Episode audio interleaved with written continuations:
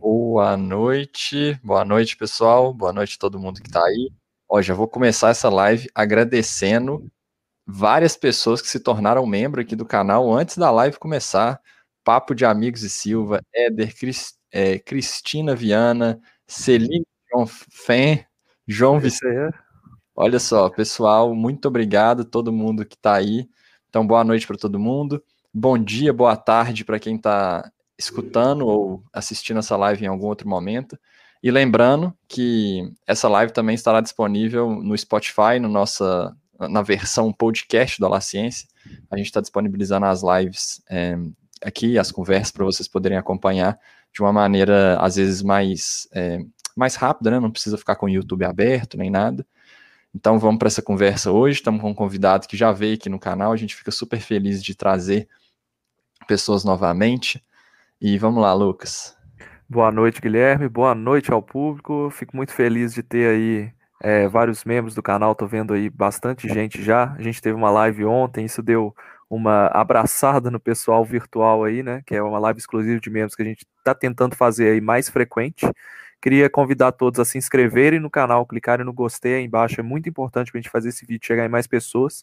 E a ideia da live de hoje, a gente tem aí o Anderson Brito, né, o doutor Anderson Brito, que ele é biólogo, ele é formado na UNB, né, e hoje ele é doutor em biologia computacional pelo Imperial College de, de Londres, né, e é uma pessoa que usa todo o seu conhecimento para poder estudar evolução de vírus e também como que os vírus se espalham. Então, a pessoa perfeita para a gente conversar hoje sobre o tema talvez um dos temas mais quentes do momento, muita gente com dúvida, que é as consequências da, da variante Delta, né? Aquela variante identificada primeiro lá na Índia. E a gente vai comentar o que, que é uma variante, como que variantes surgem, será que a variante Delta é mais perigosa do que as outras mesmo? Quais são as características que fazem com que a gente realmente se preocupe com ela e como que a gente se protege dessa nova variante, né? Será que as vacinas vão funcionar da mesma forma? Quais são as últimas atualizações da ciência com relação a isso? Então, queria agradecer ao Anderson por ter aceitado o nosso convite, está aqui de novo. Obrigado, Anderson. Conta um pouquinho pra, de você para a gente, conta o que você faz. Você contou que estava fazendo outros trabalhos aí, né? Já li alguns trabalhos seu na área de dengue também, muito hum. interessante. Seja bem-vindo ao Olá Ciência. Olá, pessoal. Olá, Lucas, Guilherme. Boa noite. Então, eu sou virologista, mas eu também tenho uma outra formação, que é uma formação em biologia computacional. Então, eu também sou um programador de, de, de, de, de computadores, basicamente. E eu uso esse meu, esse meu, esse meu conhecimento em computação para analisar dados genômicos de vírus, dados de sequenciamento é, é, genético. Hoje em dia a gente sabe que já, que já existem, por exemplo, mais de 2 milhões de sequências do novo coronavírus, né, depositadas em bancos de dados públicos, e para manejar essa montanha de dados, é extremamente necessário que o profissional tenha também um conhecimento em computação. E eu, sendo um virologista que tem também essa outra formação, acabo sendo um profissional bastante adequado para lidar com esse novo desafio, né? Perfeito. E a gente está precisando de pessoas como você nesse momento, Anderson, porque a, o conhecimento ele é multidisciplinar, né? Nós aqui do canal falamos bastante de epidemiologia, a gente, a gente até soltou um vídeo hoje sobre a questão da, da vacinação está fazendo o seu efeito, né? Mas ainda temos jovens não vacinados morrendo e tudo. E aí a gente gosta muito de compartilhar esse conhecimento e também ouvir especialistas como você em outras áreas.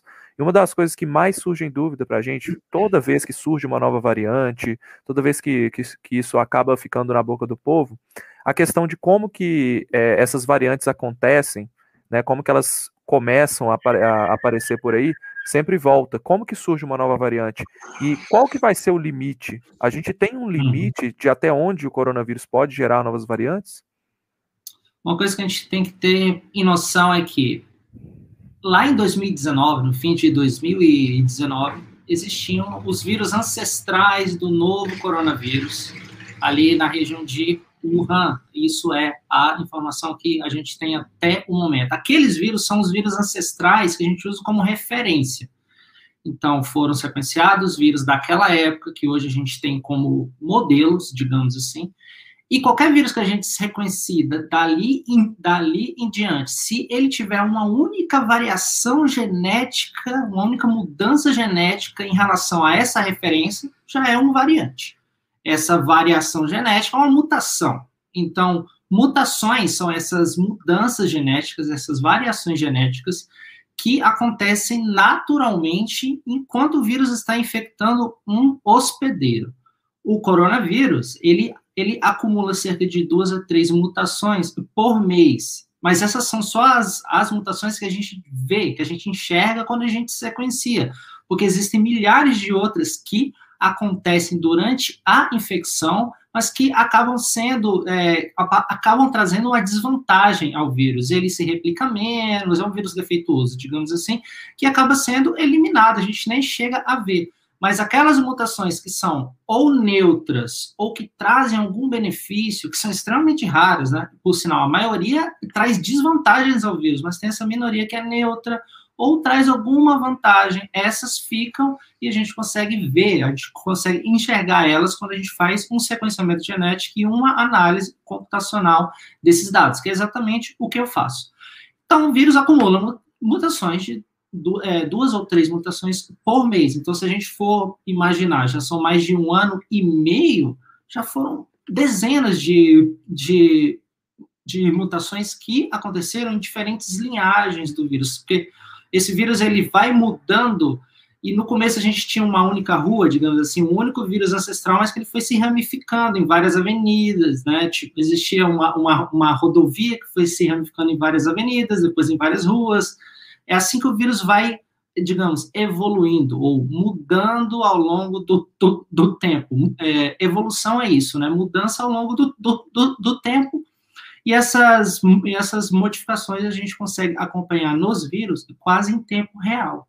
Então não há um limite. Enquanto o vírus estiver sendo transmitido, infectando outras pessoas, mais mutações vão acontecer. Daí a necessidade da gente conter a disseminação do vírus. Entendi. A minha pergunta com relação a esse limite, Anderson, a gente depois vai falar sobre como que su provavelmente surgiu essa variante Delta, né? É, é, com aquela questão de a gente tem um receptor celular, tá? Que, é o, uhum. que é o receptor onde o coronavírus se liga para poder entrar nas células. Esse receptor tem uma conformação. O, o vírus perfeito, vamos dizer assim, seria o vírus que tem a perfeição em ligação desse receptor? Isso seria o limite? Essa pergunta, a pergunta era essa, né? O o limite seria essa ligação perfeita ou outras mutações acontecem, nunca vai ter um limite? Existe um ponto que a gente tem que entender, e esse ponto que você mencionou é extremamente, digamos, importante, porque o vírus, para que ele entre, para que ele entre na célula, ele tem que estabelecer interações moleculares que são quase como chave fechadura, não é tão específico. Nesse nível mais, o vírus tem tem, digamos, a, tem, digamos, a proteína S, né, e spike, e a nossa célula tem um receptor. Esse vírus, ele se acopla na célula utilizando essa proteína spike, e se, uma, e se alguma mutação ocorrer nessa interface de, de interação, ela pode, é, digamos, reduzir essa, essa, essa, essa, essa afinidade pelo receptor, ou pode não levar a nenhuma, a nenhuma mudança drástica, ser, ser algo neutro, ou pode, é, digamos, aperfeiçoar, fazer com que essa ligação seja mais forte. Mas a gente tem que entender que essa interação não é a única que essa proteína spike vai fazer. Ela também interage, por exemplo, com anticorpos.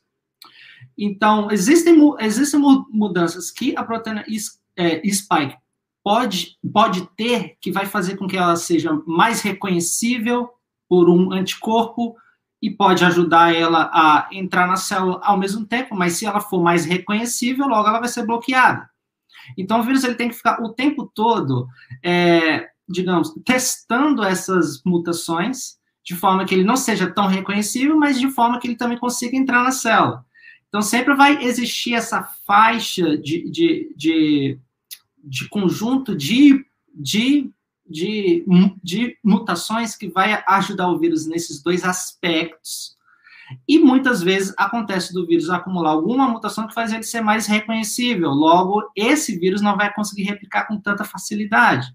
Mas se ele conseguir escapar dos anticorpos, talvez essa mutação também faça com que ele não seja tão adaptado a essa ligação. Então ele tem que ficar jogando o tempo todo com esses dois aspectos, não só esses, como várias outras, várias outras interações que a gente nem sequer sabe que o vírus faz usando essa proteína e que também é essencial. Então existe esse conjunto de mutações que dá ao vírus essa capacidade e ele tem e, e o, que, o, que, o, o que ele faz é, é testar variações de mutações e até que ele encontre algumas alguns conjuntos que favoreça ele de alguma forma, seja para não ser reconhecido ou seja para entrar na célula. Legal, legal. É interessante ter um pouco essa visão geral. Antes da gente entrar na, na variante Delta especificamente, você hum. falou que o, o, vírus ele sofre ali, duas, três mutações por mês. Quando a gente escuta esse número, parece que é pouco, mas é porque cada rua ali, cada ramificação que está sofrendo duas a três mutações, não é isso? Exato, então, na, exato. naquela analogia ali. Então, assim, não é uma linha reta, não é um único vírus que está, se, que está é, sendo modificado e pulando de, de uma pessoa para outra e, e, hoje infecta milhões de pessoas. Não, é uma ramificação, é como se fosse uma família de vírus. Né? Você tem os avós, você tem ali os netos, os bisnetos e assim vai, e eles vão ter diferenças como a gente tem diferenças. Se a gente for voltar no tempo, existiu um, um, existe um casal ancestral que nos liga, mas isso a gente vai, vai, vai, a gente vai ter que voltar milhares de anos no passado. Com esses vírus também, se a gente recolher eles e, e fizer uma análise filogenética, a gente consegue voltar no tempo nessa genealogia do vírus e encontrar esse ancestral comum que hoje a gente, é, com base nas informações que a gente tem, a gente sabe que isso nos leva até Wuhan. Isso é a hipótese mais aceita no momento, ou em alguma região da China. Então, é, é, dessa forma que os vírus evoluem. E não é de duas a três mutações que ocorrem, essas são as que a gente vê, que passam por alguma seleção, ou que são pelo menos neutras, a ponto de serem vistas ao, alguns dias depois, digamos assim, porque a maioria delas é desvantajosa e acaba sendo eliminada, a gente nem chega a ver que, digamos, é um vírus, defeito, vírus defeituoso, que replica muito lentamente, ou que é muito facilmente reconhecível, logo ele é eliminado. Então, todos esses aspectos a gente tem que entender que a evolução molecular de um vírus é, ela tem esse caráter multifatorial. É, uhum. O ambiente molecular oferece possibilidades de interações múltiplas com tantas outras proteínas que o vírus tem que estar o tempo todo ali de, e não é algo consciente, claro, é algo que acontece sim, sim. aleatoriamente, as mutações vão acontecendo, umas calham de serem benéficas e ficam, ou são neutras e ficam, mas as que são desvantajosas, que são a ampla maioria, acabam sendo eliminadas. Entendi. É, então, pensando aí nessa linhagem, agora sobre a variante Delta especificamente, o que, que você pode falar para a gente desse provável surgimento dela, a gente sabe onde que ela surgiu, talvez até uma região mais, é, uma região mais local, assim, talvez uma cidade, igual a gente sabe que de, provavelmente o novo coronavírus veio de Wuhan. O que, que você consegue falar para a gente sobre a Delta especificamente? Identificar o ponto de origem exato depende muito dos dados que, que, que a gente tem. Então, por exemplo, no Brasil a gente sabe que certas regiões fazem mais reconhecimentos do que outras, e essas regiões que, onde mais reconhecimento é feito, tem mais chance de de ser taxada como a região de origem do vírus X ou do vírus Y. E o que a gente o que a gente pode fazer é recolher o máximo de informações possíveis e, com isso, ter uma, uma noção que pode mudar, dependendo de novos dados que podem chegar, e mudar essa nossa interpretação, porque é assim que a, que a ciência evolui, né? Não existe uma verdade cravada na, na, na pedra, sempre tem novos dados que chegam e faz com que a gente tenha que rever, talvez, alguns entendimentos. O que a gente sabe é que essa variante que tem um, que é parte de uma linhagem chamada B.1.617.2, então tem um nome extremamente estranho, parece o nome de Android, daí que a OMS é, teve essa ideia de nomeá-las com, com letras do alfabeto, então, a gente sabe que tem quatro linhagens, quatro variantes que são mais transmissíveis, exigem mais atenção e foram nomeadas de alfa, beta, gama e delta. No, caso, a, a, variante que surgiu na Índia, que é essa que a gente está discutindo hoje, é a variante delta, né? E então, é isso. Tem, tem, tem, tem, tem por origem mais, mais, mais provável a Índia. E como ela surgiu, surgiu do fato desse vírus estar sendo disseminado naquela região, muitas vezes sem muito controle, o que é ótimo para o vírus, que a cada vez que ele infecta um novo hospedeiro, ele está ali tentando novas variações de, de mutação, e pode ser que uma certa com, combinação acabe sendo bastante benéfica para o vírus, de forma que ele seja mais, mais transmissível, né, por exemplo, e ser mais transmissível é algo que conta mais para o vírus do que ser mais letal. Porque para o vírus o que importa é chegar num novo hospedeiro, não é matar o hospedeiro. Se matar o, o, o hospedeiro, ajudar ele a ser mais transmissível, aí é uma outra questão, porque o ponto crucial é ser mais transmissível, conseguir alcançar novos hospedeiros e continuar, digamos, perpetuando aquela linhagem viral. E o que a gente sabe é que esse vírus ele já tem algumas evidências que já apontam, que já nos mostram que ele é mais, ele é mais, ele é mais transmissível até do que a variante alfa, que foi aquela que foi inicialmente detectada no Reino Unido, por exemplo. É, a gente já vai comentar sobre isso, uhum. Anderson. É bem interessante a gente falar sobre posicionar o pessoal todo dentro de como que surge uma nova variante, o que são mutações, o que é uma variante, né? E o que estava gerando bastante dúvida é, poxa, e aquela variante indiana que estavam falando, de repente ela sumiu? Na verdade é essa que a gente está comentando hoje, né? A variante Delta é aquela variante que era chamada de variante indiana, que na verdade surgiu, é, a gente não sabe exatamente se ela surgiu na Índia, mas foi identificada primeiro lá, né? Por esse processo que o Anderson acabou de explicar para a gente. É, queria agradecer aos novos membros aí do canal, a Patrícia, teve uma outra pessoa aqui que agora me, me sumiu. Muita gente perguntando sobre a questão das, dessa variante contra as vacinas. A gente já vai falar pra, sobre isso mais para o finalzinho, tá, gente? Mas agora a gente vai falar sobre essa questão da transmissibilidade. Eu me lembro que essa variante ela tem algumas mutações que fazem com que ela tenha uma melhor afinidade ao receptor celular. Ou seja, ela se liga com maior afinidade aonde é, o coronavírus ele se liga nas células para entrar. Mas não é só isso que define essa questão de transmissibilidade. Então eu queria entender melhor, Anderson, primeiro, o que é que faz com que essa variante delta tenha maior transmissibilidade, tanto do ponto de vista biológico quanto epidemiológico, e o que mais as pessoas querem saber, né?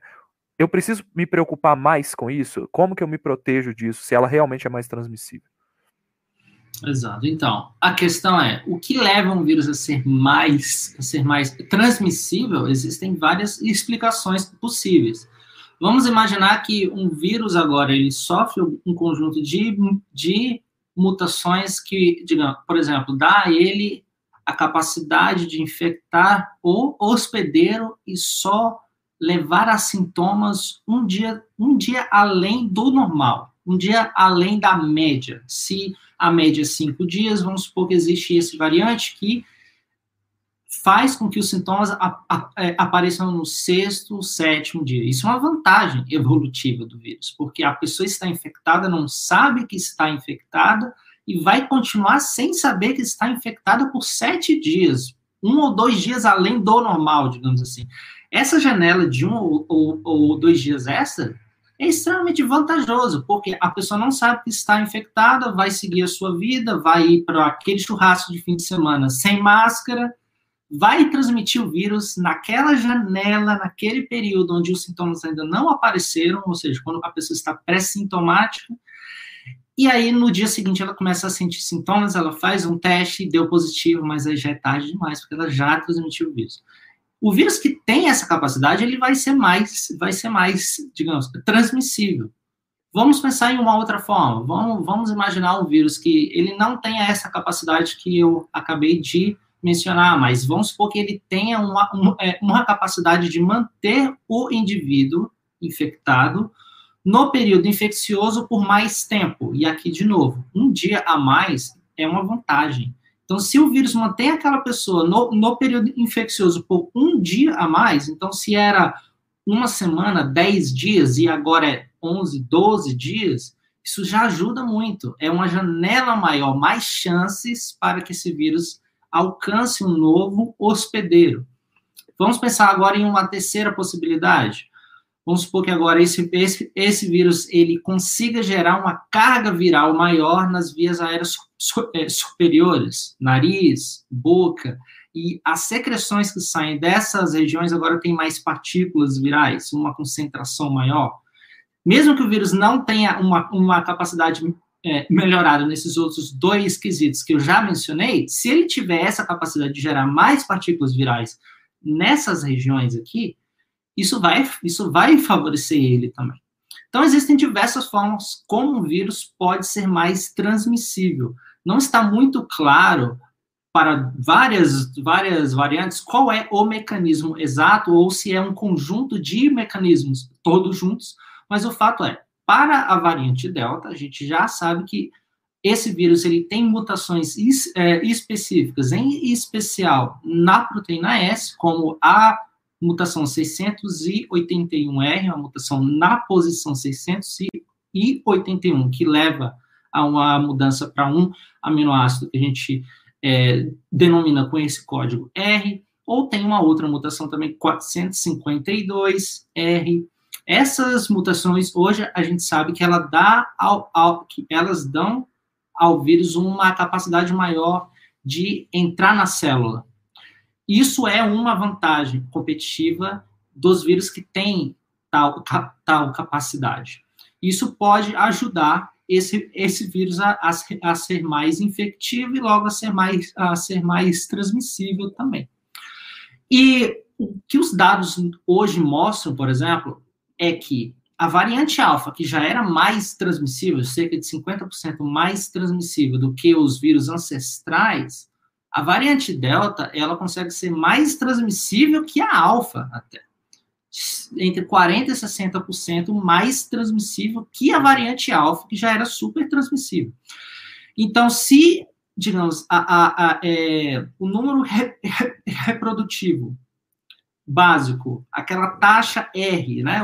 Quantas pessoas um infectado em condições sem nenhuma proteção, sem máscaras, é, quantas pessoas um infectado conseguiria infectar? Para os vírus ancestrais, a gente sabe que entre duas e três, e, e três pessoas. A variante alfa conseguiu levar isso para cima de três. Então, uma pessoa infectada conseguiria infectar três ou mais pessoas. Já a variante alfa, ela consegue ser mais transmissível. Desculpa, a, a variante delta, delta, consegue ser mais transmissível que a variante alfa, de forma que ela tem um R acima de 4 então, um infectado conseguiria transmitir para, para outros quatro. Então, só nesse ponto a gente consegue entender que por, que, por progressão ge geométrica, a, a variante delta ela conseguiria alcançar mais pessoas de maneira mais rápida. Isso é um grande problema, porque quanto mais pessoas infectadas a gente tem, mais casos a gente vai registrar, logo mais hospitalizações a gente pode é, é, registrar também, infelizmente, mais mortes também. Então, sobre, de um ponto de vista coletivo, ter uma variante mais, mais transmissível por aí é um, um grande problema a nível de saúde pública. Então, a gente tem que se preocupar nesse, nesse momento, principalmente a nível coletivo, o, o, impacto que essas variantes mais, mais, mais transmissíveis podem gerar. E aqui eu falo da alfa, da, da beta, que foi primeiro de, de, detectada na África do Sul, a gama, que é a do Brasil, a P1, e agora essa delta também. Existem várias, o alfabeto grego segue, existem várias outras variantes que hoje a gente observa com mais atenção, mas que ainda não se mostraram necessariamente com um potencial é, danoso maior, por exemplo, mas que são variantes de interesse não são ainda variantes de preocupação, mas são variantes de interesse, que a gente monitora com mais, mais cuidado. Entendi, entendi, legal. Tem uma. É, tava tendo uma discussão aqui mais cedo no, no chat, que recentemente no Twitter também mandaram essa dúvida para a gente, que é a máscara continua funcionando? E aí o, existe a possibilidade de um, uma mutação que faça o vírus é, ficar mais eficiente para entrar numa máscara, por exemplo? Que você pode falar é, rapidamente para a gente saber? É, essa é uma dúvida frequente. Assim, mutação nenhuma vai fazer o vírus encolher, entendeu? Encolher pela metade do, do, do, é, do tamanho e agora ele passa por um poro que antes ele não, ele não passaria. Isso não existe. O que existe é esse vírus que pode ter capacidades de ser transmitida um pouco maior em função de todos aqueles aqueles três pontos que eu tinha mencionado minutos atrás e vários outros as, aspectos que eu nem, se, que eu nem uhum. sequer é, mencionei e que provavelmente a gente nem sequer sabe ainda. Então, a gente está estudando esse vírus mais do que qualquer outro no mundo, dada a dimensão da pandemia, e a gente certamente vai identificar vários outros me mecanismos que expliquem o fato desse vírus ser mais, ser mais transmissível. Mas o, o ponto é, qualquer máscara funciona, digamos, máscara bem, bem, bem ajustada, né? Então, eu sei que hoje em dia muitos estão usando as máscaras PFF, PFF2, que são ótimos, essas que têm esses elásticos, né, que passam atrás da nuca, que são ótimas. Elas servem para qualquer variante, seja aquela ancestral, as que a gente vê hoje, ou qualquer variante no futuro. Então, utilizar máscara é extremamente essencial. Sim, perfeito. É, a gente teve uma pergunta aqui do Marquinhos Guerreiro, que é nosso membro. Vou trazer. Marquinhos perguntou: já tive Covid, como saber qual, qual foi a variante que me contaminou? Existe uma forma é, simples para fazer isso? Você é, tem conhecimento? É, não é algo tão simples, envolve sequenciamento genético. E o sequenciamento genético é algo que, sinceramente, eu não sei se ele está disponível comercialmente. Provavelmente agora, nesse momento, já que ficou tão popular, talvez sim. É, é, um procedimento que envolve decodificar, digamos, o código genético viral das suas sequências de bases nucleotídicas para informações como letras, né? No caso AU, CG, porque é um vírus de RNA. Então, o sequenciamento nos dá várias pecinhas com letras que são como quebra-cabeças que a gente tem que montar para ter a figura completa, a imagem do, que, do, do, do quebra-cabeça completa. E é quando a gente consegue fazer o sequenciamento, reunir essas peças e montar a figura, a figura completa, que a gente consegue ter, começar a ter alguma noção de qual linhagem esse vírus pertence. Mas para que a gente tenha uma noção exata, a gente tem que comparar com outros quebra, outros quebra-cabeças já montados, por exemplo, um da alfa, um da beta, da gama, vários outros, e fazer comparações genéticas entre esses, essas diversas sequências e agrupá-las por, similar, por similaridade genética. Quando a gente faz isso, a gente encontra aqueles grupos, um grupo de vírus que é mais é, que é mais assemelhado, são mais parecidos, e se esse grupo, por exemplo, for delta, então logo a gente identifica que esse variante foi, essa variante que foi sequenciada pertence ao grupo da delta, por exemplo. Mas, infelizmente, até onde eu sei, sequenciamento não está assim tão amplamente disponível e se tiver é bem caro, porque a PCR, infelizmente, já é cara, né? A RT-PCR custa cerca de 300 reais. Sequenciamento eu não tenho nem noção de quanto, de quanto custaria, porque isso não somente envolve pessoas com habilidade técnica de laboratório para gerar sequências, como também pessoas com habilidade de análise de dados computacionais para tentar entender a que linhagem um novo vírus pertence. É, eu estava procurando aqui enquanto você falava, eu encontrei alguns laboratórios que estão fazendo, mas é realmente bem caro. Não vou falar valores aqui, porque até nem sei como é que é o processo e tudo.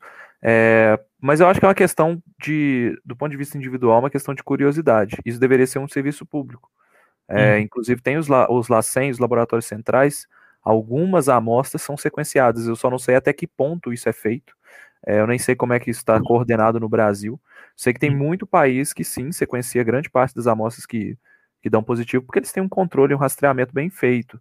Aqui no uhum. Brasil isso tem evoluído. Eu sei que a, a Fiocruz é uma boa instituição que tem feito isso, mas nada ao ponto da gente conseguir ser exemplo de rastreamento de, de variantes, né? É. Algumas ah, variantes dá para identificar já no, no, no, já no PCR, como a própria alfa, dá para a gente ter in, é, indícios ali. Mas, assim, para nível de indivíduo, às vezes só é importante quando aparece uma nova variante que é super transmissível, ela não está no país ainda, e a pessoa veio daquele país onde ela já foi detectada antes, por exemplo. Só veio da Índia e está infectada. Daí o pessoal tende a buscar um pouco mais, para ter uma noção melhor. É, e o, o, e é o que você falou, né, Lucas? É, é um ponto de vista de curiosidade, porque a gente tem que pensar que isso é importante do ponto de vista coletivo, né? Coletivo. Do governo que está controlando e tudo mais. Então, a Sim. pessoa saber se foi infectada pela alfa, delta, gama, para ela não vai mudar muita coisa. As medidas de proteção são as mesmas. Então, é hum. seguir adiante é, tomando todos os cuidados. É, é isso aí.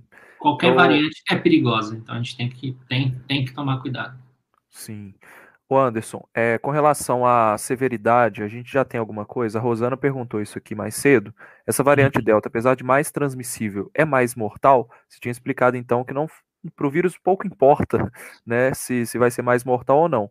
Mas existe, existem algumas evidências, por exemplo, quando saiu a primeira, os primeiros estudos sobre a variante Delta, quando ela se tornou uma variante de preocupação, a gente já tinha alguns estudos em hamsters, demonstrando uma severidade maior, principalmente de produção de fluidos pulmonares, é, uma, um agravamento pelo tempo maior que esses hamsters ficavam infectados. E na época eu lembro que eu não falei muito além disso, porque a gente sabe que estudos em animais é uma coisa, estudos em humanos é outra coisa. Uhum. A gente já tem alguma atualização com relação a isso em humanos?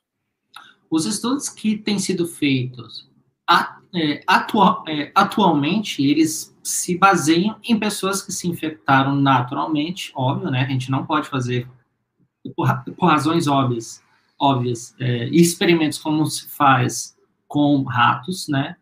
Com, com camundongos, que é um ambiente controlado, a gente sabe até a genética do, do, do, do animal de forma bastante completa. A gente não tem essa informação no mesmo nível para humanos, nós somos geneticamente diversos, então é extremamente importante mencionar também, por exemplo, nós somos variantes, variantes humanas nós não somos geneticamente idênticos, nós, nós temos va variações in, é, intrínsecas nossas, genéticas. E essas variações importam também. A gente olha muitas vezes para o sequenciamento genético do vírus, para fatores genéticos virais, e esquece que nós é, também temos fa fatores genéticos que também, também contribuem e então, de, é, o que a gente tem né, atualmente de informação nesse, sen, nesse sentido envolve é, pessoas que foram infectadas naturalmente, de grupos bastante diversos, de idades bastante diferentes, né? E o que se sabe é, por exemplo, comparada com outras variantes, como a variante alfa, existem estudos que aconteceram no Reino, no Reino, no Reino, no Reino Unido recentemente, que mostraram que a, que a variante Delta ela tem, ela tem afetado de maneira diferenciada os mais jovens, de uma forma que outras variantes não foram capazes, não da, da mesma forma.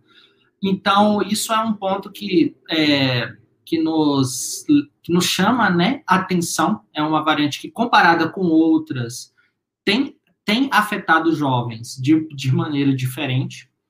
E existe um, um estudo que foi feito na Escócia, especificamente, que, que mostrou que as chances de hospitalização de pessoas infectadas pela variante Delta chega a ser duas vezes maior do que aquelas que foram infectadas com a variante Alfa. Então, essas análises elas são sempre em comparação com algo, e esse algo no Reino Unido, nesse momento, é a variante Alfa versus variante Delta. Porque, por exemplo, não sei se vocês sabem, mas nesse momento, no Reino Unido, a variante Delta já é responsável por mais de 80% dos, dos casos. Então, antes, o que era tudo alfa, agora uhum. está se tornando é, tudo delta, o que mostra que essa variante tem, tem car, car, car, características é, é, é, é, diferenciadas. Mas chegar a essa informação, será que ela é mais letal? E isso também é um ponto bastante difícil, porque existem vários outros fatores que são fatores de, de confusão, de, de, de uma certa forma. Não dá para comparar, por exemplo, Brasil com Reino Unido. O acesso à saúde no Reino, no Reino, no Reino, desculpa, no Reino Unido é muito melhor do que no Brasil, infelizmente. E essas desigualdades socioeconômicas, elas também contam. Então, muitas pessoas que vivem em regiões remotas, elas podem contrair uma variante qualquer e vir a óbito, não porque aquela variante tem uma, uma característica especial, mas foi porque aquela pessoa não conseguiu receber é, um tratamento médico mesmo. Às vezes ela está se agravando, ela poderia receber um tratamento com corticoides, mas não teve acesso a hospital nenhum. Logo, ela vai à morte. Aquele óbito é registrado, aquela variante ela é detectada naquele paciente. Então, começa a ficar difícil mesmo separar o que é o vírus o que é a nossa genética que, digamos, contribuiu e o que é o ambiente. Então a gente tem esses três elementos, né? Genético viral, genético humano, mas também é, fatores ambientais que podem interferir na mortalidade, por exemplo. É legal, legal. É bom entender essa todas essas variáveis envolvidas, né? Porque nunca é uma coisa só, nunca é só, ah, essa variante faz isso ou faz aquilo. É, sobre sintoma, o pessoal estava perguntando ali, a gente consegue ter uma diferenciação talvez clara, um pouco é, minimamente diferente ali entre cada variante? A gente consegue saber, ah, essa variante causa um sintoma X, essa variante causa um sintoma Y. Existe alguma relação disso? Esse aspecto clínico, para ser bem sincero, eu desconheço de é, alguma informação recente que tenha mostrado que algumas variantes tenham ou dão é, sintomas que são tão diferentes a ponto de a gente identificar. Isso é delta. Por exemplo, a pessoa se infectou e agora ela tem muito mais coriza, né? O nariz escorre, digamos assim, com muito mais frequência é, do que outra outra variante. Eu desconheço é, estudos clínicos nesse nesse nesse sentido específico. Sim, é muito legal a gente estar tá aqui com 900 pessoas online.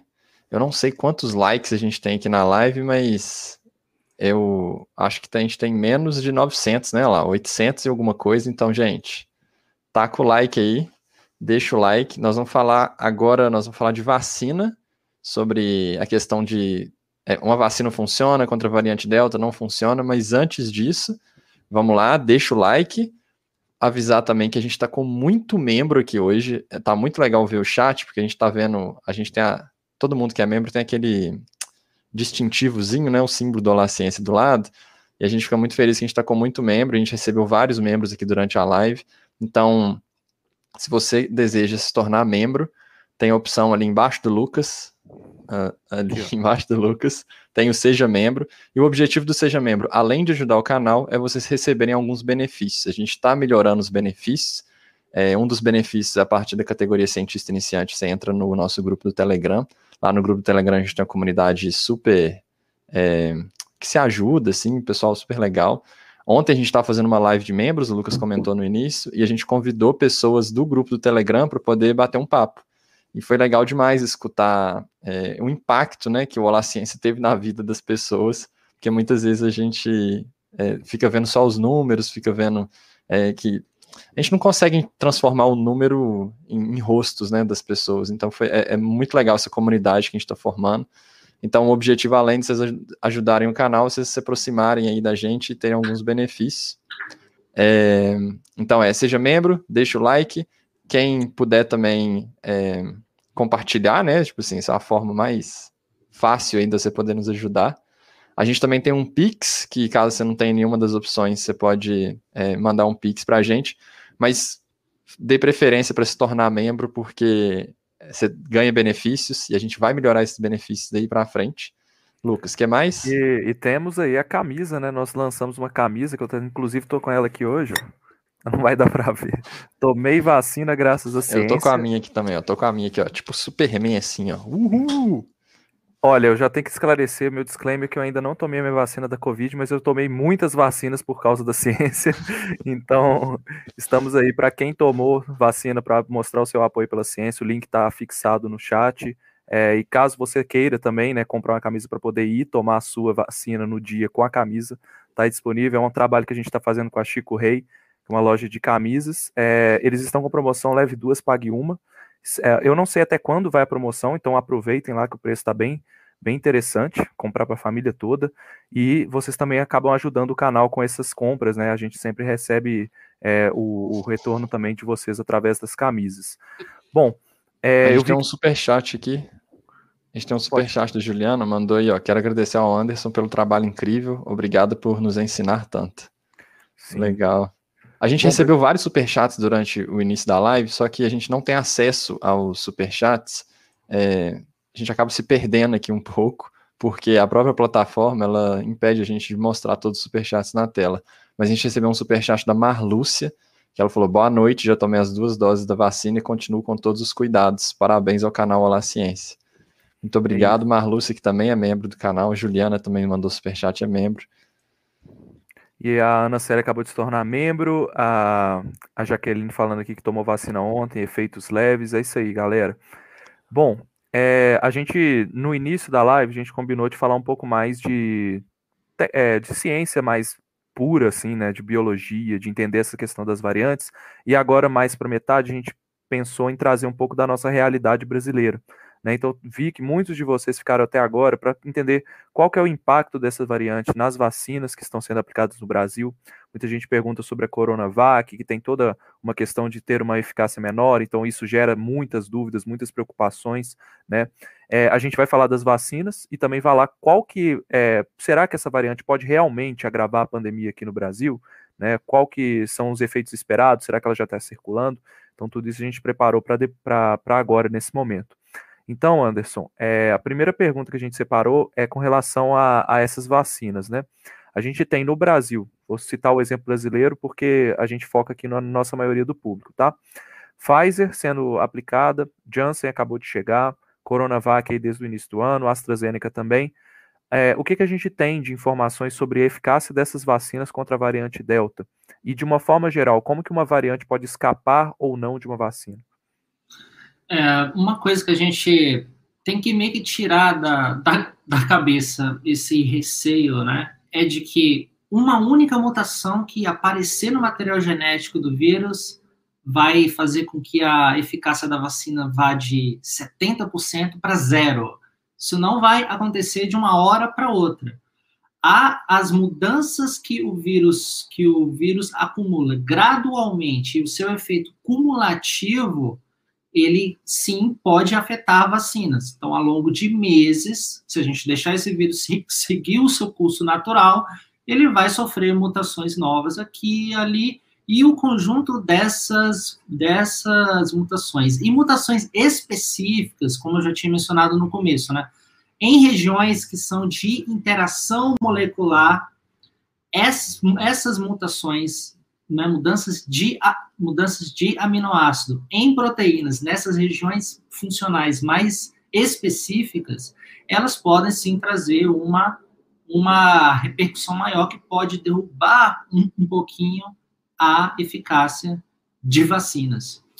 Isso explica, isso explica, por exemplo, a necessidade que a gente tem de monitorar essas variantes monitorar o vírus à medida que ele é transmitido e que ele evolui, porque a gente tem que estar tá atento, né? Aqui mutações estão, estão aparecendo. É, existem is, is, é, estudos, novamente, no Reino Unido, porque foi o país que foi mais afetado depois da Índia e que tem esse aporte, né, financiamento para a ciência extremamente grande. Então, eles conseguem obter esses resultados um, um pouco antes. E eles observaram, por exemplo, agora em um estudo que foi ver a efetividade da, da, da, da, da vacina, então aqui a gente nem está mais falando de eficácia num ambiente controlado, é efetividade, é mundo real. As pessoas foram vacinadas com duas doses, chegou essa nova variante, vamos agora testar a efetividade delas, né? E eles, e, e eles reuniram diversa, diversos pacientes que tomaram duas doses de, da, da, da Pfizer e da AstraZeneca, que são do, as duas principais vacinas por lá. E o que eles notaram, por exemplo, é que a efetividade da Pfizer contra a alfa é de 93,4%, por exemplo, e contra a delta é 87,9%. Então caiu um pouquinho. É, Já a AstraZeneca foi de 66% frente à Alfa para 59,8% frente à Delta. É uma mudança modesta, pequena, mas que impõe desafios maiores, porque quando uma variante ela agora consegue derrubar a eficácia um pouco, significa que o nosso esforço vacinal vai ter que ser aumentado de maneira proporcional porque quanto menos é, eficaz uma vacina é com relação a evitar casos sintomáticos, maior a chance daquele indivíduo, quando infectado, ser também capaz de transmitir o vírus.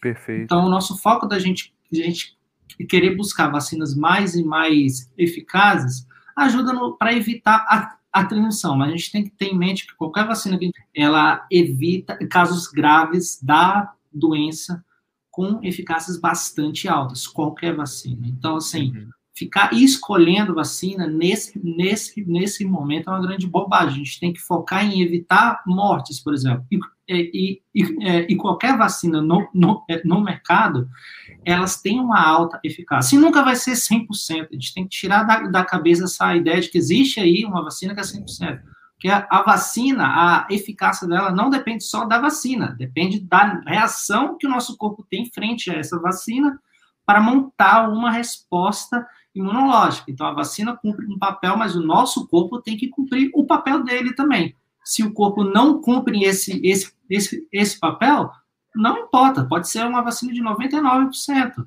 Nosso corpo também tem que, tem que reagir. Então, de novo, é uma questão multifatorial, existem vários elementos aí envolvidos. A gente não pode olhar só para o vírus, a gente também não pode olhar só para a vacina. Tem também uma parte que envolve nós, né, o nosso organismo, digamos assim. Perfeito. Eu acho importante também sempre repetir isso aqui, Anderson. É, já tem uns meses que eu estou falando isso. O, a eficácia, a efetividade, ela não é uma proteção que você joga uma moeda e 50% está protegido, 50% não está, ou 80% está, ou 20% não. Ela é redução de risco de você, por exemplo, ter a doença sintomática, no caso da efetividade contra a hospitalização, de você ser hospitalizado. Então, se uma variante, como a Delta, reduzir o risco, a, fez a efetividade da AstraZeneca diminuir de 66 para 59, significa que antes ela reduzia 66% do risco e agora ela reduz 59% do risco.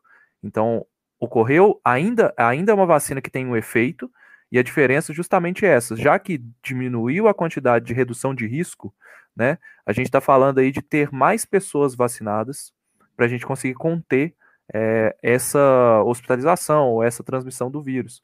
Hum. O ponto é esse, eu acho que é, eu, a gente soltou um vídeo hoje explicando bastante essa questão, eu acho que a gente tem que repetir isso muitas vezes, porque as pessoas ainda temem que uma variante ou alguma mutação ela vai matar completamente a proteção das vacinas. Sim. Mas sempre vai haver alguma proteção. Isso vai gerar redução de risco. E você soma essa redução a outras medidas, né, pessoal, como máscara, uhum. distanciamento, é, o, a ventilação de ambientes, a higienização de superfícies, das mãos e tudo mais. Então, tudo isso é uma coisinha que vai sendo adicionada. Sim. E outro ponto, né? Essas vacinas elas podem ser redesenhadas com base na diversidade viral atual. E uhum. logo, a vacina X, que antes tinha uma eficácia de 70%, agora redesenhada, ela pode ter uma eficácia um pouco maior. Uhum. Então, isso é algo que está no nosso, no nosso horizonte. Tipo, com toda certeza. Em em algum momento no próximo ano, por exemplo, virão uma nova leva de vacinas X, Y, Z, que agora já tem uma outra composição. Vão, vão, vão ser feitos estudos, a gente vai notar que ela vai ter alguma, alguma mudança ali. Elas vão ser um pouco melhores, porque o vírus mudou, as vacinas mudaram também. E olhar só, só, só pela marca vai ser uma grande bobagem, Perfeito. entendeu? O ponto agora é evitar mortes, e a vacina está aí para isso. É, e aí, é, você não comentou, acho que faltou a Coronavac e a Janssen. Muita gente está perguntando sobre a Coronavac. A Janssen, creio, é, saiu estudos essa semana, o pessoal da equipe pode me passar, porque eu realmente ainda não li. É, não sei se foi estudo, se foi pré-print, é, pré se foi press release também. Você está sabendo alguma coisa sobre a Janssen? E acho que a Coronavac ainda não tem nada, né? Sinceramente, eu, eu não sei. São, é, é um assunto que evolui bastante rápido, né? Mais do que o próprio vírus. E eu sei que saiu recentemente alguns estudos novos sobre a Janssen, foram estudos da própria, da própria farmacêutica, né? Uhum. E, sinceramente, não sei. E a Coronavac, não sei também. Não sei se. Muito provavelmente está em, em andamento, mas nós detectamos tão, tão poucos casos aqui, de novo, porque a gente faz sequenciamento, mas ainda em em, é, em quantidades muito baixas, então demora muito para a gente de detecte né, variantes. Enquanto o Reino Unido sequencia cerca de 10% dos, dos casos, a gente sequencia menos de 1%. Então, a gente vai detectar casos de delta e a gente vai conseguir fazer estudos, mas daqui a algumas semanas, por exemplo. Uhum muita gente perguntando sobre a questão da vacina vencida. É, a gente não vai comentar sobre isso ainda, porque tem muita coisa para ser apurada sobre isso. Parece que teve um erro de base de dados, é, não necessariamente as vacinas estavam vencidas, pode ter sido um erro de lançamento. Então, infelizmente, está gerando muita polêmica a gente não consegue falar muito mais do que isso. A gente sabe exatamente o que vocês que leram as reportagens sabem, né? Então, acho que não tem muita coisa para a gente atualizar. É, Tô vendo aqui, o pessoal mandou. A gente não tem estudos de Coronavac, mas a gente tem de outros é, outras vacinas de vírus inativados, como a Covaxin, que mostra que diminui a capacidade, capacidade de neutralização, mas a diminuição é pequena. É importante falar sobre isso, né? A gente tem os estudos que são laboratoriais, que são essas questões de se a, a, os anticorpos gerados pela vacinação, eles são capazes de neutralizar a variante. Isso é um estudo laboratorial. E a gente tem outros estudos que têm um nível de evidência maior, que são os estudos é, de efetividade da vacina no mundo real. Então, quando a gente está falando de AstraZeneca, de Pfizer, a gente já está falando de efetividade. É o quanto que essa vacina realmente protege da variante no mundo real. É, falar apenas que uma vacina, por exemplo, não é capaz de neutralizar com tanta eficiência uma variante, não significa que no mundo real isso não vai funcionar, porque existem outros fatores da imunidade. Muito, muito importante deixar isso claro. Sempre sai estudos de neutralização antes dos estudos de efetividade. Então, é, às vezes a gente realmente não tem dados, né, Anderson? Não tem muito uhum. o que ser Tem outro ponto, né, Lucas? Se foca muito em anticorpos e, e, e se e esquecem de que a, a, nossa imunidade também vem das células. Existe um componente celular, imunidade celular também nos, nos, nos protege, e é difícil medir esse outro componente que está lá. Mesmo que a pessoa faça um teste de anticorpos e não foi de, de, é, detectado, a gente ainda não sabe sobre a defesa celular. Ela está presente, é de difícil mensuração e é extremamente importante, tão importante quanto a defesa que vem de anticorpos, né? Então, uhum. a gente tem que focar agora em evitar que, que, que, pessoas contraiam a doença e, se elas contraírem, que estejam vacinadas para que elas não desenvolvam casos graves. Perfeito. Sabe o que, que eu acho que assim, o meu sentimento com relação a isso, baseado em, em, no que a gente tem visto da epidemia, né? É, considerando que a variante Delta é mais transmissível, eu acho que o problema não é, não é a questão de, de eficácia vacinal de, de, de ter uma grande redução da eficácia. Mas o fato de você ter tanta gente pegando essa a, a, doença no longo prazo, você ter tantos casos que aquela eficácia, mesmo que não seja afetada, ela não é 100%, como você disse. Então você acaba tendo pessoas que se hospitalizam, que acabam vindo a óbito porque tem mais casos. Então, é, desse ponto de vista, já, já trazendo um pouco do, do assunto do final, né, que é realmente a, o que, que pode acontecer com o Brasil, ela pode agravar a pandemia no Brasil e no mundo, eu acho que o primeiro ponto é a gente entender que existe uma maior transmissibilidade. Isso vai levar a um maior número de casos, uma explosão de casos, é, pelo menos é isso que a gente tem visto, onde tem alfa e delta, a delta predomina. E esse uhum. número de casos é, aumentando, você tem é, pessoas que vacinadas, jovens não vacinados, que acabam morrendo, porque muitos casos, sempre nenhuma vacina é 100% eficaz, acaba morrendo gente. Mas o é, que, que você pensa sobre o Brasil, Anderson, com relação a P1? assim, eu, talvez a gente não tenha dados suficientes, mas pensando na sua experiência, assim, o que que é, a gente pode esperar que pode acontecer no Brasil? Será que a Delta domina a P1, a antiga variante Gama, né, que é a, a P1? Uhum. É algo de difícil predição, sabe? Porque não é algo tão facilmente trans, é, transferível. Ah, se ela funciona bem ali, aqui ela vai, ela vai funcionar da mesma, da, da mesma forma. Por exemplo, a variante P1 chegou nos, nos Estados Unidos e não foi tão capaz assim de, de substituir a variante alfa. Então, a gama chegou, mas não conseguiu competir de maneira tão agressiva quanto a, a variante delta, que chegou nos Estados Unidos e ela agora está começando a predominar e substituir a alfa. Então, essas variantes, elas estão, de certa forma, em, é, em competição, e existem umas, algumas variantes que têm uma vantagem competitiva maior, por exemplo, só pelo fato de elas estarem em um local que é muito conectado com outro por aviões. Então, se o Reino Unido está muito afetado e tem muitos voos Reino Unido e Estados Unidos, os Estados Unidos têm que ficar muito atento, porque vão chegar pessoas infectadas de lá. Agora, se uma variante ela está se disseminando de maneira muito rápida, em uma nação ilha no meio do Pacífico, o número de infectados é muito pequeno, o número de voos é muito pequeno também, então isso também desfavorece aquelas variantes chegarem em outros locais. Então existem esse, esse fator, digamos, ambiental que também ajudam essas variantes a se disseminarem. E dado o fato de que não é tão difícil assim, assim, prever, é que a gente tem que ficar atento, porque com base nos dados que vêm de, de países que fazem muito sequenciamento genético, identificam é, variantes, sequenciando mais de 10% dos, dos, dos casos, eles fazem, já tem feito é, estudos que têm mostrado, olha, essa delta chegou aqui, a gente já tinha a alfa, e a delta prevaleceu. Então, é um ponto a ficar para que a gente fique atento. O Brasil tem que melhorar muito a sua capacidade de sequenciamento. A gente tem um programa que ele funciona de maneira bastante frequente. Toda semana tem sequência nova sendo gerada e submetida aos bancos de, de dados públicos, mas ainda está muito raso. A gente tem que fazer algo mais profundo, sequenciar mais casos, uma proporção maior, para que a gente até consiga fazer modelagens, por exemplo, para entender. E aí, em termos de competitividade, a Delta chegou e ela está conseguindo fazer frente à variante Gama, a P1, ou não?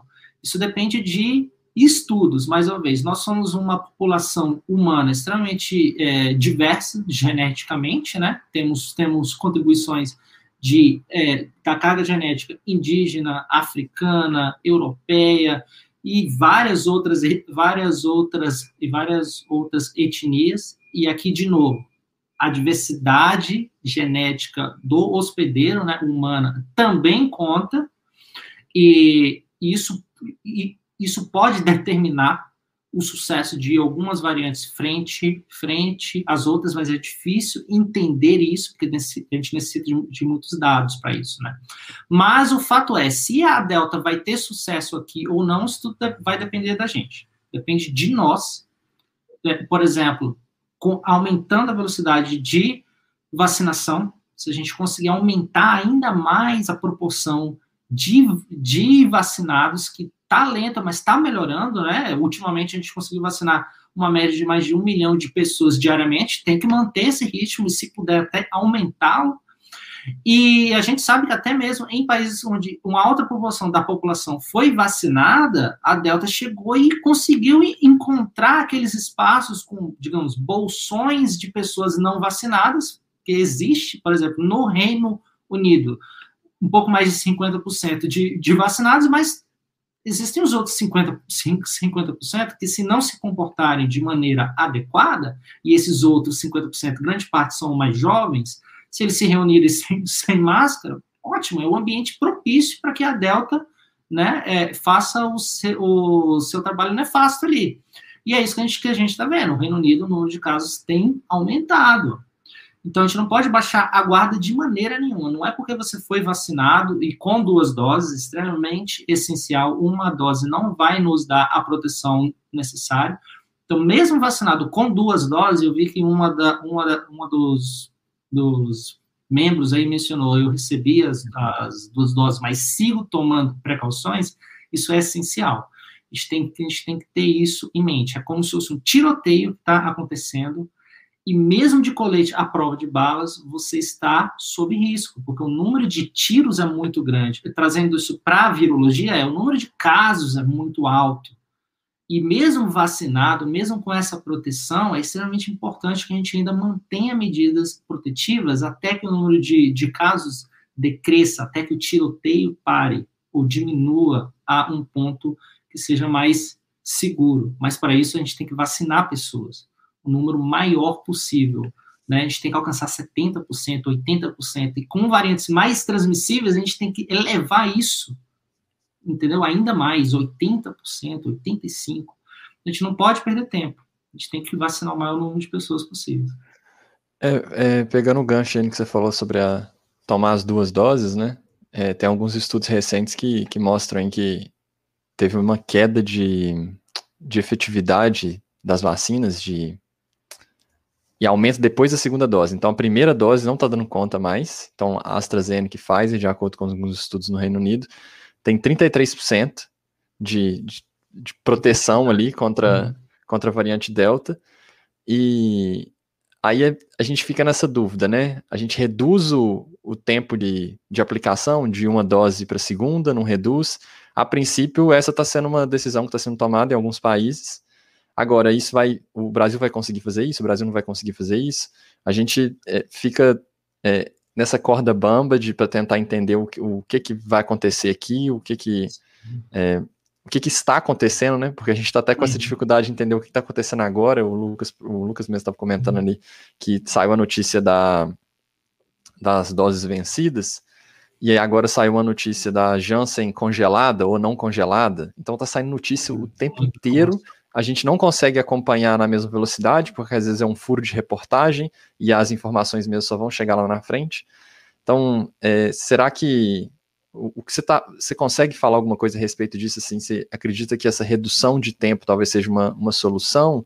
Tem algum estudo, é, talvez até do ponto de vista histórico de virologia aí, de outras uhum. doenças e tal? Você consegue falar alguma coisa a respeito disso?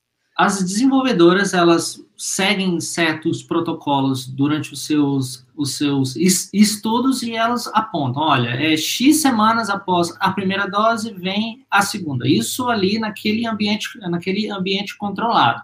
A pesquisa avança, a gente descobre nova, a gente descobre novas evidências que, no caso agora, eu, eu, eu, eu já li, não é algo que eu tenho acompanhado de perto, mas eu já li que para algumas vacinas e estender o período entre a primeira e a segunda dose pode ajudar. Então, isso, assim, as decisões, elas acabam sendo feitas pelos gestores públicos. E a gente espera, claro, que essas decisões sejam feitas com base em evidências. Então, eles têm que olhar para, os, para as últimas evidências científicas e ver, vale a pena? A gente pode fazer isso? Uma outra dúvida comum, eu posso misturar vacinas? Existem estudos agora sendo feitos nesse, nesse, nesse, nesse sentido. A primeira dose de AstraZeneca, segunda de Pfizer. Mas para fazer isso, a gente precisa de evidências que mostram que isso é seguro, que isso de, faz, de fato traz algum benefício. Então não é a torto direito. Então agora eu vou misturar sabores, é uva e banana. Não, não, não, não é assim. Tem que ter alguma evidência que mostre nesse, nesse sentido. Então eu fui, eu fui perguntado recentemente se eu, se eu receber Coronavac primeiro, eu posso receber Pfizer depois? A gente não sabe ainda. A gente não pode seguir achando que é tão simples assim. É necessário algum tipo de evidência que mostre que isso é seguro e que isso é algo benéfico, né? Isso demanda um, um, tempo, né? É que demanda é o tempo, tempo, da ciência aí, que muitas vezes, ah. a gente já falou disso várias vezes, é, é um tempo que muitas pessoas às vezes não estão dispostas a, a, a esperar, mas a gente tem que tem que, uhum. tem que aguardar. Exato. Perfeito. Bom, é, eu vou comentar algumas coisas que eu estou lendo aqui enquanto vocês falavam no chat, muito importantes, tá? Pessoal, primeira coisa, vacinas são seguras e eficazes, essas que foram aprovadas, tá? A gente tem aí a segurança das agências reguladoras do mundo, não é uma coisa que foi criada agora, a gente já falou isso aqui há muitas eras atrás, a gente já está falando isso. É, são vacinas que têm uma tecnologia que já está sendo estudada há mais de 20 anos, foi apenas adaptada para o coronavírus, tá? Então, a falácia de falar que a, a, uma vacina foi criada muito rápido, isso já caiu por terra. A gente já discutiu e destrinchou isso aqui em detalhes várias vezes. Então, se você ainda não viu sobre isso, eu convido a assistir vários vídeos aqui do canal sobre isso, tá? É, outra coisa que também tem gerado muitas dúvidas: pessoas que tomaram a vacina estão tendo casos graves, pessoas que tomaram a vacina estão morrendo. Essas pessoas, pessoal, estão morrendo de coronavírus, elas não estão morrendo da vacina, tá? O coronavírus, ele vai infectar todo mundo, independente de estar vacinado ou não, ok? A gente não tem garantias de que a vacina vai impedir a infecção, ok? E as vacinas, como a gente já falou aqui, nenhuma vacina é 100% eficaz. Mesmo se você quiser escolher sua vacina e tomar Pfizer, ela vai ter 95% de eficácia vai reduzir em 95% o seu risco. Então, existe ainda um 5% ali de risco que você tem que pode levar a um aumento de casos, caso você não produza a sua resposta, a sua resposta naquele dia. Às vezes você produziu, mas naquele dia você teve uma imunossupressão, tomou um medicamento, enfim, você está fazendo um tratamento diferente. São vários fatores. Então, uhum. não é novo, não é nada de outro mundo ver pessoas que tomaram vacinas morrendo. Tá? Isso é normal. A gente tem é, escapes, a gente vai ter sempre é, essas questões. É muito importante vocês pararem com essa coisa de, ai meu Deus, tá? E tem um, um, outro ponto, né, Lucas? A gente tem que tirar da cabeça essa ideia de imunidade como se fosse o Big Brother. Eu tô imune 100%, ninguém me, me ninguém me é. atinge. Isso não existe. Não é essa imunidade. A gente tá falando o colar de do anjo lá, né? Não, não é isso, gente. É imunidade biológica. Isso como a gente está discutindo aqui. As vacinas elas vão reduzir o risco de você desenvolver o quadro grave, mas nunca é 100%. Então não é uhum. imunidade parlamentar, não é imunidade do Big Brother, é imunidade biológica. São Muito outros conceitos. Gostei. Muito é, boas essas é analogias de hoje. Começou é, com a é, é rodovia.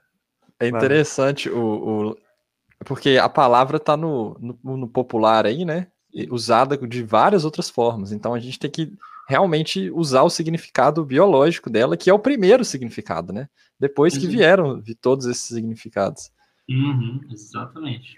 É, a Winnie, eu não sei se é o Winnie fez uma pergunta. Sou imunossuprimido, tomei a Pfizer, posso ficar tranquila? É, então, Winnie, você tomou uma vacina que, te, que foi testada e está aprovada para pessoas imunossuprimidas. Então, você tem uma redução de risco né? É uma vacina segura, eficaz, ela vai produzir alguma resposta. E a questão de ser imunossuprimido, né, é que você tem aí um sistema imune que ele pode não produzir uma resposta tão boa quanto uma pessoa saudável, mas você tem certamente uma redução de risco, né? E por isso que a gente está vacinando mesmo essas pessoas imunossuprimidas.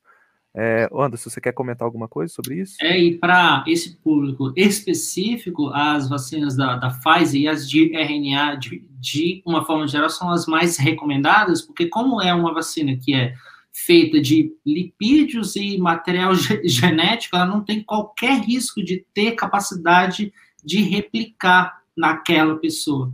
Então, elas são vacinas extremamente seguras, principalmente para esse, esse público. E uma vez que você recebe essas duas, essas duas doses duas semanas após a, a, segunda dose, você tem alguma garantia de que o seu risco agora está reduzido. Mas máscara ainda vai ter que, a gente vai ter que continuar utilizando, porque o número de casos está muito alto. Então, voltando de novo, o tiroteio está aí. Não é porque você está de colete à prova de balas que agora você vai se jogar na frente das, das balas. Não, utilize máscara evite contato com outras pessoas, principalmente sem máscara. Então a gente tem que evitar dar as condições para que o vírus chegue até a gente. E se ele vier a chegar ali dentro da gente, ele vai ter mais dificuldade agora, porque ali vai ter anticorpos, células de defesa que vão dificultar o curso da infecção. Eles vão uhum. barrar, tentar barrar. E isso ajuda muito, é uma segurança extra, mas vacina não vai nos tornar o super-homem ou a Mulher Maravilha. Nós ainda somos falíveis. Ninguém fica infalível quando está vacinado. Então, as Perfeito. outras medidas ainda são extremamente importantes. Perfeito. É, eu acredito que a comunicação ela tem que ser mais efetiva, teve muita falha de comunicação, ainda tem. É, é até o que reflete um pouco da, do, que, do comentário aqui do Gabriel, que ele falou. Então tem que se parar de divulgar que todas garantem 100% de proteção contra risco de morte, como tem aparecido em vários veículos de imprensa. Nunca, a gente aqui pelo menos, nunca falou isso. Isso é falha de comunicação, tá? É, a gente já conhece outras vacinas, vacina de febre amarela, sarampo, são excelentes vacinas, e nem mesmo essas vacinas garantem 100% de proteção, não existe. É. E tem okay. esse outro ponto, né, Lucas, a gente acabou de discutir. A resposta que a vacina vai dar depende da reação que o nosso corpo tem a elas. Então, se a pessoa, o organismo dela, não tem a mesma capacidade de resposta que um organismo digamos, médio, saudável, digamos assim, eu não gosto muito desse, desse termo, mas um indivíduo na, na, na, na, média que responderia a isso. A gente tem pessoas que não, que não conseguem montar uma resposta né, imunológica, pessoas muito mais velhas, né, acima de, de 80 anos. O sistema imune delas não funciona como o de um jovem de 20. Então, não importa qual vacina, pode ser aquela vacina ideal, que não, que não existe, 100% de eficácias contra casos graves, sintomáticos, tudo. Naquele indivíduo que tem um sistema imunológico mais comprometido, não vai ser igual a um jovem de 20 anos com seu sistema imunológico em pleno funcionamento. A gente tem que entender, não vem só da vacina, depende da resposta que o nosso corpo tem. Então, é uma, é uma via de mão dupla, digamos assim. Existem dois ou mais elementos né, envolvidos. Não é só a vacina, não é só o vírus. A gente também é parte dessa, dessa dinâmica, digamos assim. Uhum. É, a gente recebeu uns superchats aqui, deixa eu dar uma olhada. Piscou aqui. Lucas, você pode falar sobre eficácia em uma dose? É o que a gente já comentou no início da live, é, no meio da live, na verdade, né? Uma, uma dose ela gera alguma proteção, mas não é a proteção total que a vacina pode te oferecer. Então tome as duas doses, se for uma vacina de duas doses, né? A Janssen foi testada com uma dose, ela vai chegar em 66% de proteção, de, de eficácia, né? Então redução de risco, é, com uma dose. Mas eu, te, eu também sei que a Janssen já está pensando em trazer uma segunda dose, eles estão fazendo experimentos, mas envolve outros fatores técnicos, né? Que eu já expliquei aqui algumas vezes também na, no plantão Covid de quinta-feira tem uma explicação sobre isso. É, e o Paulo, que é nosso membro, perguntou: com relação a estar protegido apenas após a segunda dose, por que essa distância tão grande entre uma e outra no caso da AstraZeneca?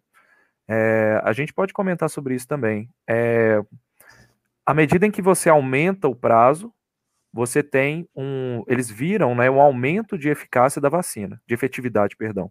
Então, você tem uma, um pequeno aumento de efetividade à medida que você aumenta o prazo. E aí, com a variante Delta no Reino Unido, eles diminuíram o prazo porque eles sabiam que com uma dose só não era suficiente. Para a variante Delta, a eficácia caía bastante. Como o Guilherme comentou, acho que 33%, né? É, então eles diminuíram esse prazo.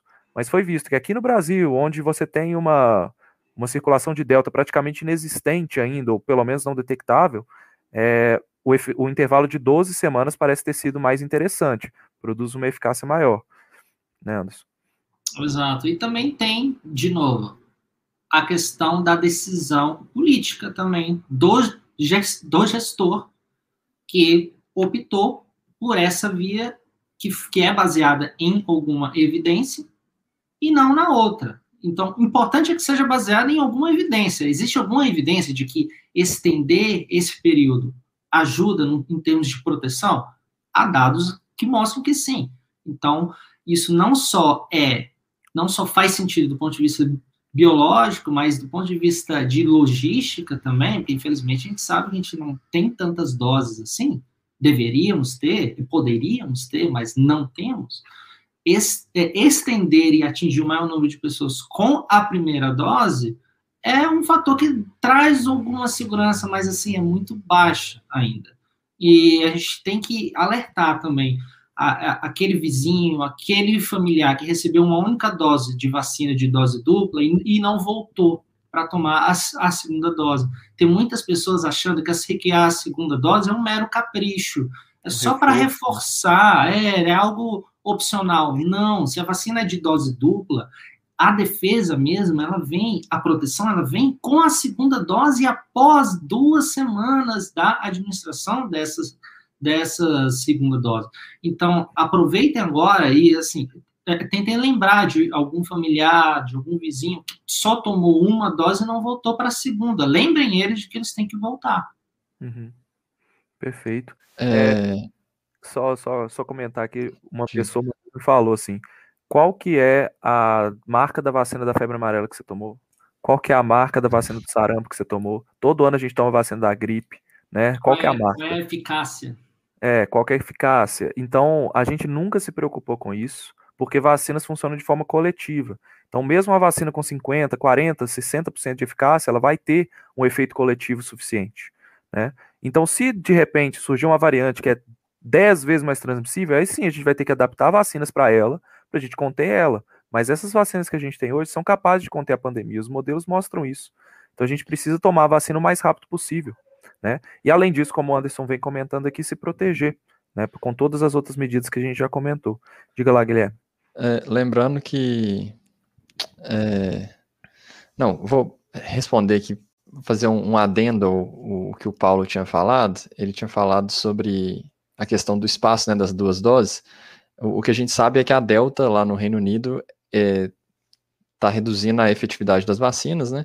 Então eles tomaram essa decisão de aproximar. Então, caso a Delta, só para esclarecer, assim, acho que deixar mais claro, caso a Delta venha a se tornar uma variante predominante no Brasil, cabe aí a, até a gente aqui questionar gestores públicos para poder, para eles poderem conferir, né? Tipo, olhar lá para o Reino Unido, se no Reino Unido a Delta está predominante reduzir o intervalo das vacinas, por que, que a gente não vai fazer o mesmo? Então, acho que é, é importante a gente ter essa, é, essa noção do, do contexto, Sim. né? Porque o contexto é muito importante. E eu acho que os gestores públicos, a gente vem falando isso aqui todas as lives praticamente.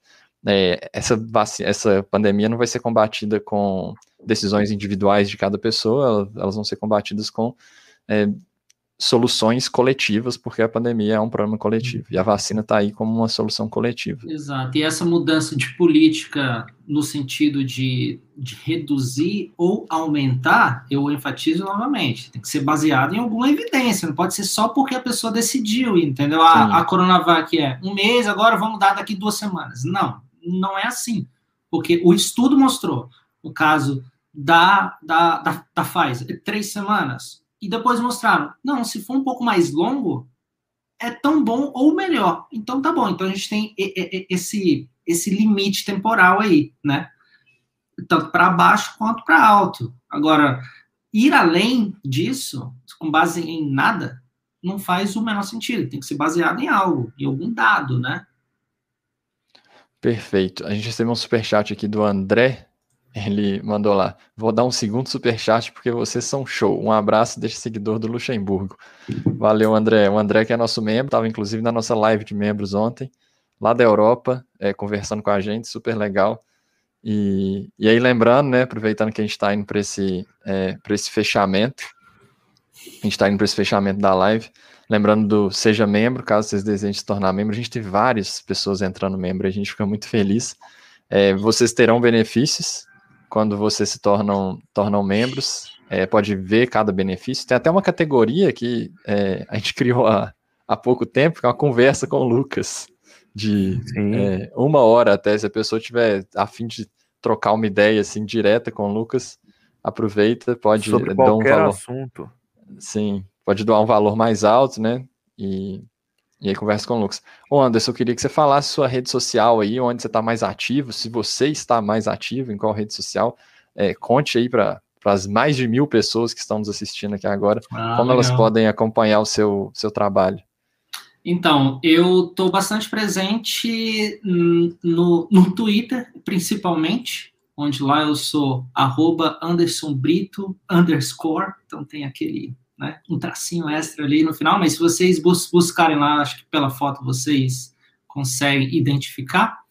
Uhum. E no Instagram também, lá é Anderson F Brito underscore, então tem esse F aí no meio, né, do meu segundo sobrenome, Fernandes. E eu tô lá compartilhando, né, informações, isso, esse é o meu Twitter e o meu Instagram tem um F depois do, do Anderson. E por lá eu tento transmitir é, informações da maneira mais clara possível, usando analogias, se for possível, para tentar aproximar né, o público de informação. Né? E infelizmente a gente sabe que o nosso governo, principalmente a nível federal, não tem veiculado campanhas na TV. Por exemplo, relembrando as pessoas, se você tomou a primeira dose, volte para tomar a segunda após o período determinado sinceramente, não sei se isso está acontecendo, pelo que eu pergunto colegas, não. não há informações sobre como se proteger, porque a ideia é exatamente deixar o vírus, o vírus, o vírus correr solto. Esse é o plano, aparentemente, do governo federal, que é um grande absurdo. Então, essa falta de informação aparenta ser intencional, porque a ideia é deixar a coisa correr solta. E correr solta é levar centenas de milhares de, de mortos, que é exatamente o que a gente está vendo agora. Mais de 500 vítimas. Poderia ser muito menor se a gente tivesse feito algo de maneira mais efetiva. Ou poderia ser muito maior se a gente tivesse seguido essas ideias malucas de deixar o vírus correr solto, o pessoal sem máscara, não vacinar ninguém. Então, assim, é, é, eu, eu acompanho a situação do, do, Brasil com muita tristeza mesmo, porque tudo está sendo feito ao contrário. E agora é que a coisa começou a andar por rumo certo, meio devagar, mas indo, está melhorando a vacinação, está aumentando, mas a campanha na TV é algo essencial e a gente não tem visto isso de maneira, de maneira adequada, né?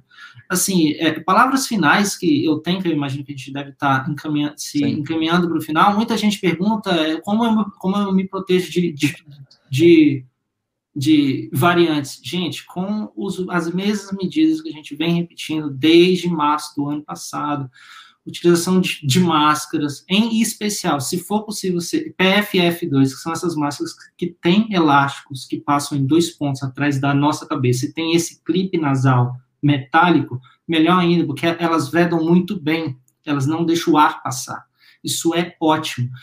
Outro ponto, evitar pessoas. Não vou nem mais usar o termo aglomerações, que se dá uma ideia assim de dezenas de pessoas evitar pessoas, principalmente sem, sem é, é, pessoas sem máscara. Use máscara e evite pessoas sem, sem máscara, porque o vírus necessita desse encontro entre o infectado e o não infectado. E é aí que acontece. Pode ser duas pessoas. Então, o uso de máscara é extremamente essencial. Evitar contatos com pessoas sem, sem, sem máscara é essencial.